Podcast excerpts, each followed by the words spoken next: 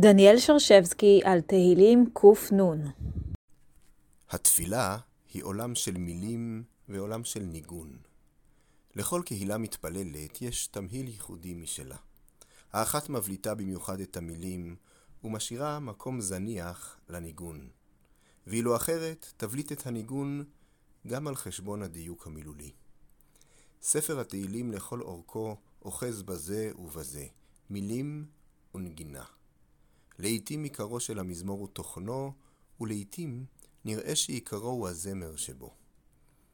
חתימת תהילים נותנת מקום של כבוד לניגון. דומה כאילו בתום 150 פרקים, שבהם נאמרו אין ספור מילים, המילים זזות כעת לאחור, ואת מלוא הבמה תופסים כלי הנגינה. על חשיבותה של הזמרה בתהילים עומד המדרש הבא. בשעה שביקשו עשרה צדיקים לומר ספר התהילים, אמר להם הקדוש ברוך הוא, כולכם נעימים וחסידים ומשובחים לומר המנון לפניי, אלא דוד יאמר על ידי כולכם, למה שקולו ערב. הדאו דכתיב ונעים זמירות ישראל. כך במדרש שיר השירים רבה, פרשה ד'. את המילים, אומר המדרש, יכלו גם אחרים לומר, אך בתהילים לא המילים עיקר, אלא הניגון. שוב ושוב שבים יהודים לאורך הדורות אל ספר תהילים.